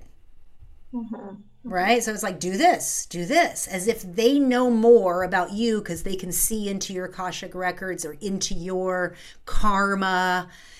And this, in and of itself, is predatory. This isn't. Yeah, like now that you're saying, for example, this one teacher, female teacher that that knew that what Jai Singh was doing was abuse and, and she called on to the ethics committee and blah, blah, blah. She also was telling me what to do, you know, and like she set me up to do this 40 day diet that ended up like really messing up my, my uh, kidney because, you know, I didn't go out of it properly you know and up to this day like i have problems with my kidney because of that you know and and yeah so it's it's something that's set up in in the whole system you know? So even if you have like very good intentions and whatever i just think it's wrong to be able to tell people what to do you know? Just it's it just sets up people for really horrible experiences. Yeah and i think a way to spin that around for ourselves is to ask ourselves in what areas am i seeking other people to tell me what to do and why does that feel better than cultivating it myself? And i know when i've examined this part of myself i realized there was plenty of other areas that i was wanting other people to tell me what to do. And it was unconscious. But when all this came open with Premka and the book, I do have to say that for the first time, I was able to see the formulas or the kriyas themselves as predatory. Because I could see how, oh, we're just using them as a way to be told what to do. We're not thinking, you know, like, oh, do this and this is how it makes me feel. Instead, it's like, oh, this is supposed to do this. Okay, let me do this instead of evaluating how does this make me feel does this feel like it's grounding me in my body does it get me in touch with my emotions am i able to feel the sensations or am i actually just training myself into a state where i'm not feeling anything again and i never asked myself those questions before I, I was examining this level of stuff in myself, but it wasn't until after 2020 that I even looked like, wow, I used to think that the name of the Kriyas were so great. Like, oh, you don't have to think. You can just open the book and do da da da da. Mm-hmm, mm-hmm. Yeah, and now that you're saying it, also like you need the teacher to continue doing what your body is telling you not to do, you know, because it hurts. you know, you and like I always thought it was funny, like like Jai Hari Singh always like, no, the teacher used to like yell at people so that they would finish the the, the kriyas, you know, and that was like something great because you like got carried with him you know? Yeah well it's kind of military style you know? Like and and i'm not sure you know you really want to to go through the energy field that way you know like yeah because it's not conscious again you know? Exactly. I, I, really want to point out that there's there's power in putting ourselves under pressure and putting the nervous system under pressure and there's a lot of science to these things. But within our own self regulating capacity to feel our nervous system, to know our own pulse and ground and and so it's there's there's a place for ourselves in this in fact we're essential part of that place that no technique or modality or healer or teacher should be the answer to like the seeking answer that is the all knowing. Instead, we are the all knowing, and this modality might help us along the way, or it may not, and we should be able to be able to tell the difference versus relinquishing ourselves to it. And, and now that you're saying, I mean, I also identify that there was like this fear of like, if I stop doing the kriyas or if I stop doing the sadhana, will I have this link to spirituality? Will I, will I have this link to God you know? Like am, am I going to hell in, in a way? I mean I stopped believing in hell the Catholic way, but you know, in, in some ways, I, I still had the fear of not being good enough for God, you know? And like after Premka's book came out, I was like, fuck it, you know, like that. I can do whatever I want. And you know, I you know, if this guy was doing that, you know, I'm like I can do whatever I want if it feels right for me, you know, and if I my way of communicating with God is another way. It's also valid, you know, like that's right. It doesn't have to be Yogi Bhajan's way, you know. Mm-hmm. This is such an important point because you know, all of the things you brought up are fear based thoughts, right? It's like, oh my God, but if I do this, will I not get connected? And will I not have this? And will I not? And to recognize that in ourselves, like, wow, no practice you know, if I don't do it, I remember that is what came up when I had to examine cutting my own hair. Like, it was like, wow, there's so much fear here. And it doesn't matter how great a teaching is if we hold so much fear about doing, if we violated it, you know, and, and the willingness to kind of examine, wow, how does this actually make me feel? you know, I had to listen to my own guidance to stop doing Kundalini yoga for several years so that I could just start feeling my own pulse. Like that's how wound up and overriding my own system I was. Mm-hmm. And I didn't know how to stop because it was the thing I thought kept me at my center.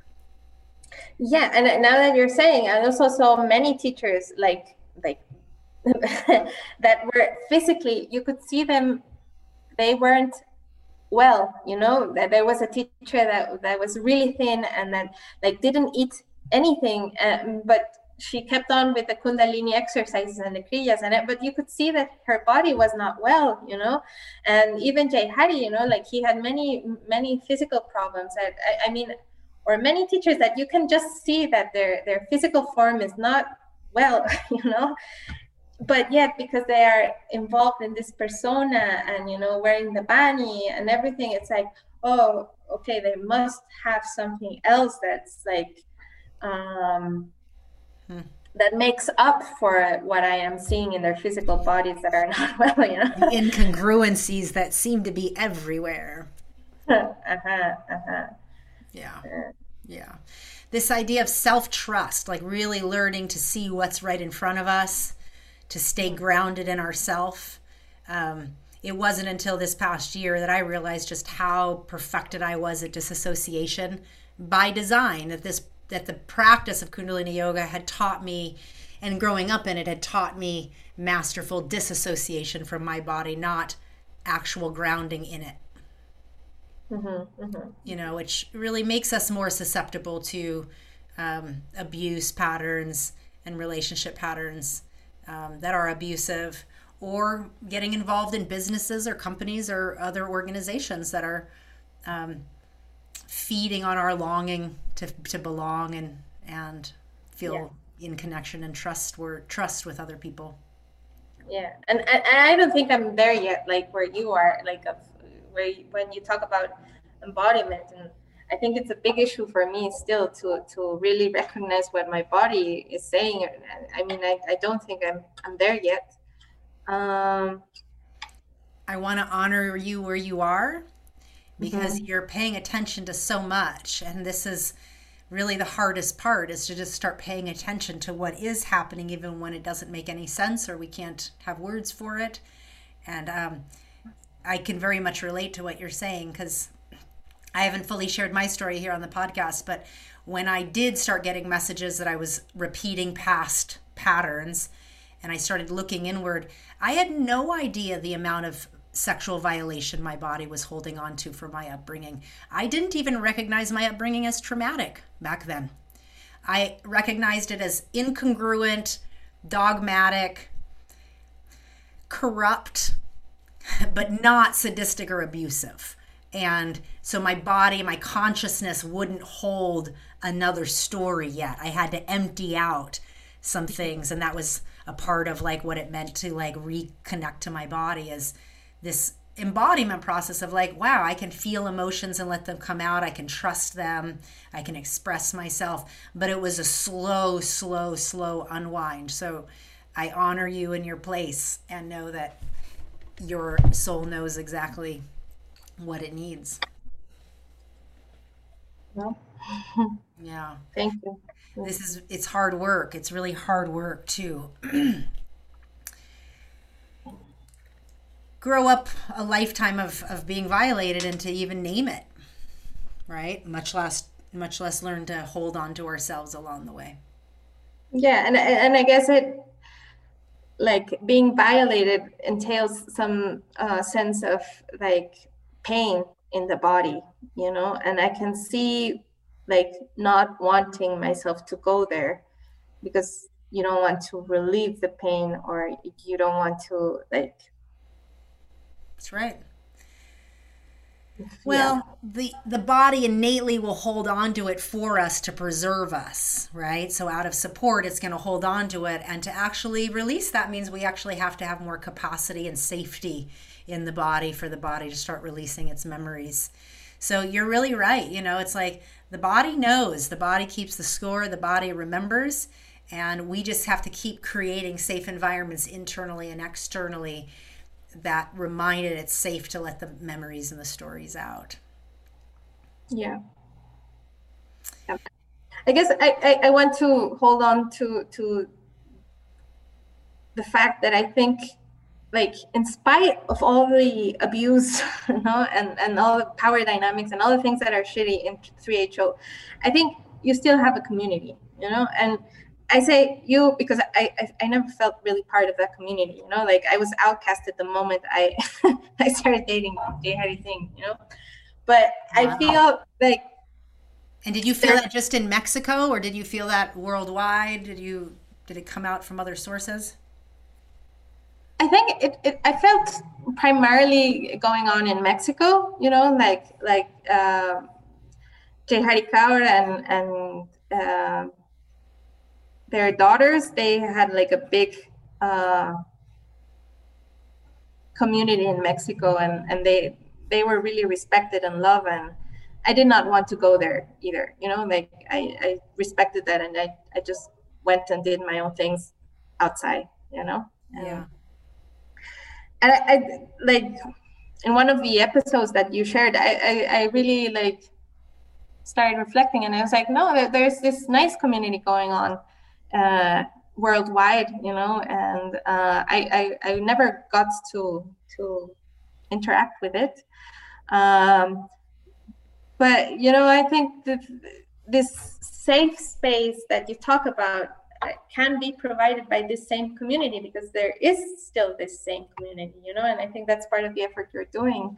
And i think it's it's great. I think it's really really something that could have lots of potential in the future you know as as because i mean other communities have these same patterns of abuse and everything but they don't see themselves as a community you know and and and they don't have the level of maturity to talk about it. And the fact that you do uh, i think it's a very step forward uh, that that can be really helpful. Yeah that you know we really do hope and pray for the transformative power of of community of the possibility that we have in speaking to the violations and the and the abuse that has taken place and, and, and what it means for a community to come together in that level of truth and reconciliation. Um, I think that there may be a big difference between what the organizations and the entities within the organizations are, are able or capable to do in, or, in terms of transforming. But as the people of our community, I absolutely agree with you. I feel like as people, we choose whether to let these stories penetrate us we choose whether we're going to listen to that uncomfortable conversation that basically reminds us of a period of time where maybe we went unconscious and we pretended to not see what was right there. And it brings up the tidal waves and the tsunamis of all the decades that perhaps you were involved or your family or all the things. And that is courageous. And by each one of us courageously listening, there is the potential that our community can come through this. I, I do believe that wholeheartedly. I also know that it's up to the individual souls to want to listen and to let themselves um, go there. And so we just hold each other in the light and hope that that's the case. We also hold each other in the dark yeah i think the more the more far away you want to go from darkness the the the bigger the shadow becomes you know? So like yeah i think that's a problem of many with these teachers you know that they they try to be so so wise and whatever that they had to shy, hide their darkness so much their impulses their real desires you know that right. And just the real vulnerabilities of being scared and hurt and afraid and angry mm-hmm. and just all the emotions that we haven't been allowed to feel that brings our humanity back. Yeah. You know, off the pedestal and back yeah. onto the human ground with everyone else that just says, you know, yeah. I didn't, I, I never, I, I don't have the answers, but let's Let's yeah, and you can still hold the space. You can still be, you know, meditative, and you can still have like a, a special connection with with energy and with, uh, you know, like you can still do that, but you don't have to be in a pedestal. You know, being in a pedestal is unhealthy, and and yeah, I think it, it would be nice if teachers would come out of the pedestal, come off the pedestal by themselves. and it's important to understand that the training system itself is teaching this. It's teaching that level of pedestaling. It's also teaching the, the keep the separation from the teacher student, you know, don't, t- you know, there's this whole like, you're here, they're there, you don't have this connection.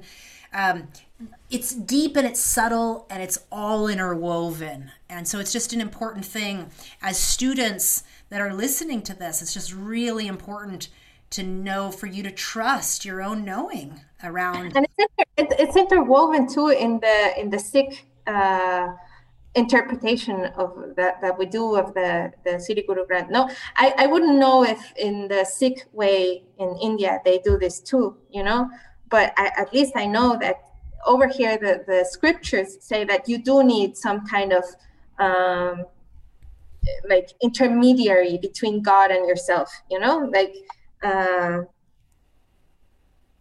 and perhaps it's just our interpretation that is wrong but also like once with Jai Hari, I went to the Golden Temple and I saw like a very horrible scene. Like there was this uh, discapacitated girl who could barely like uh, bow to the guru, and the father was like super angry with the girl, you know, because she couldn't bow, and the girl was clearly like having some physical problem that made her like unable to bow.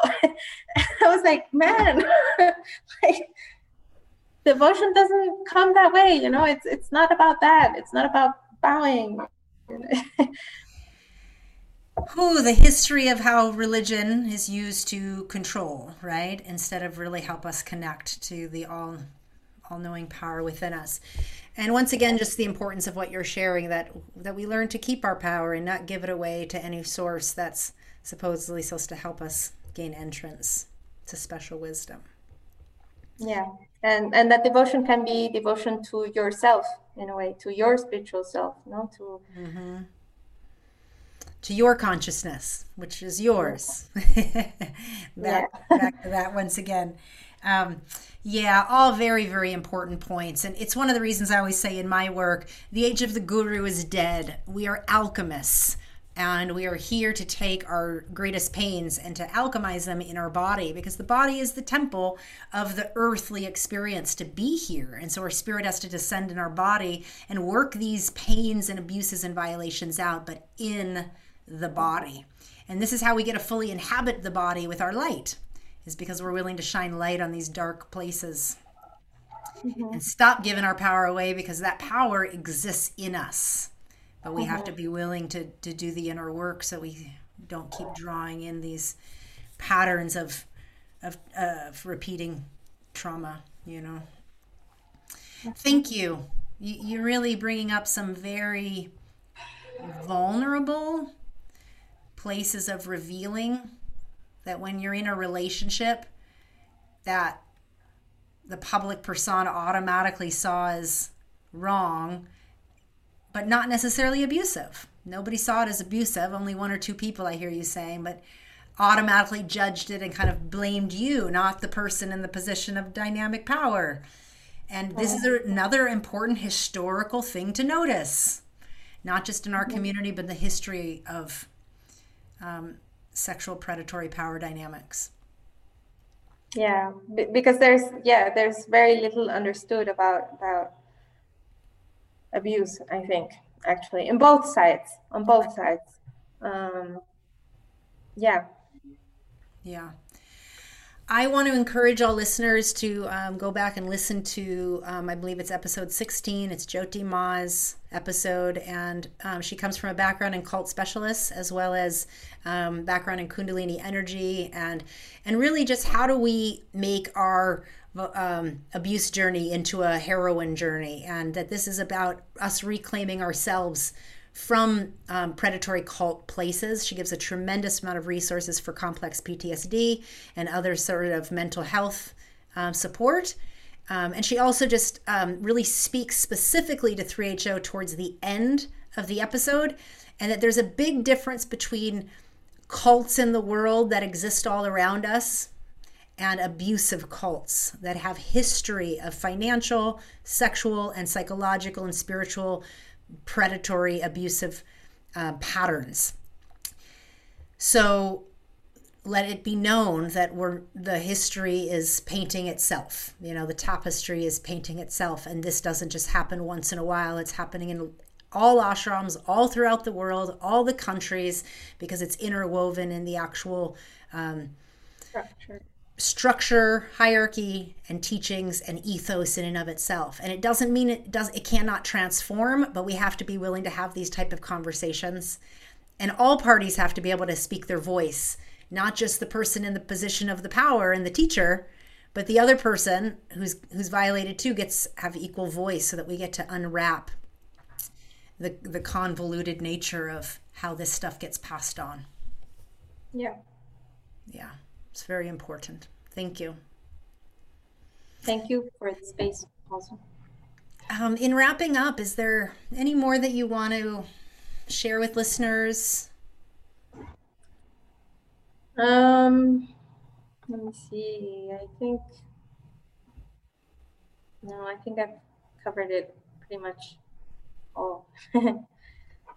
yeah just thank you for yeah. the space you're providing and for all the other people that are speaking out and giving their own points of view from their own experience mm-hmm. remember we don't have to have anything figured out we just have to remember that our experience matters and our experience can be the light bulb moment in somebody else's remembrance and so the courage to voice, to share your lens in this place, even if it's not all figured out, what we know about healing trauma is it's it's cleaning ourselves one layer at a time. And and as we get layers peeled back, we can see more clearly things we didn't get to see, comprehend or, or understand um, or feel prior. So trust your process.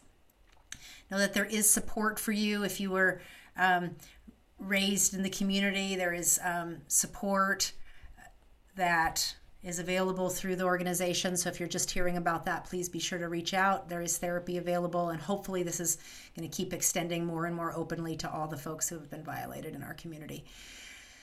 Um, thank you again, Sophia. I want to move into your song. Would you like to tell us why you chose this song? yeah i really didn't know what song to choose now no i mean um, it's an instrumental song like i didn't feel like a, a lyrics song would provide the whole complexity of this whole situation and in the end like uh, this song just reminds me of like uh, just going on with life you know just keeping up and uh, even though there there might be difficult times, like just keep walking and and things will go unraveling themselves slowly. Beautiful. All right, let's take a listen. Here we go.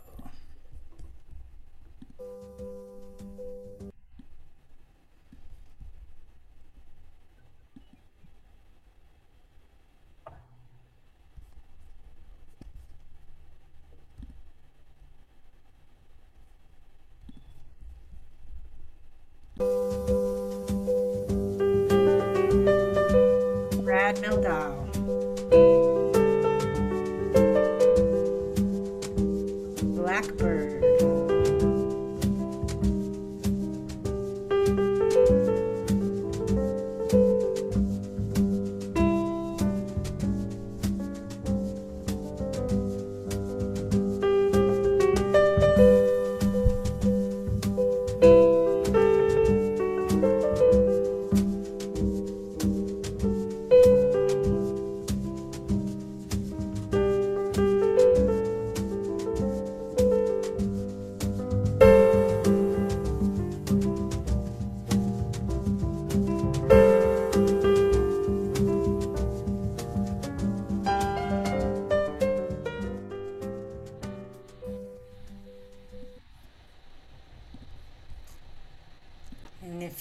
To hear the full song, you can listen to the Uncomfortable Conversations podcast on Spotify. For copyright reasons, we only play a little bit of the song, but that was Brad Mehldau, Blackbird.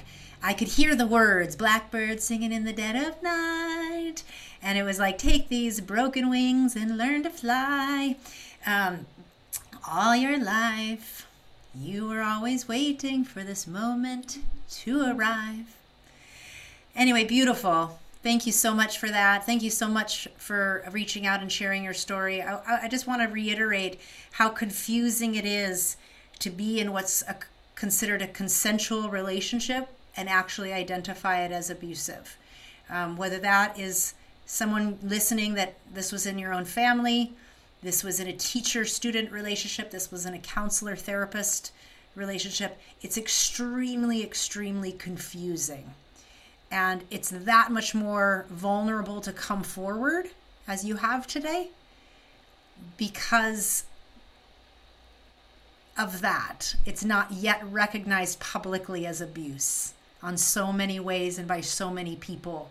And you put yourself into a position to get that level of backlash and and, and reinforcement. And I just want to say I see you, and I honor you.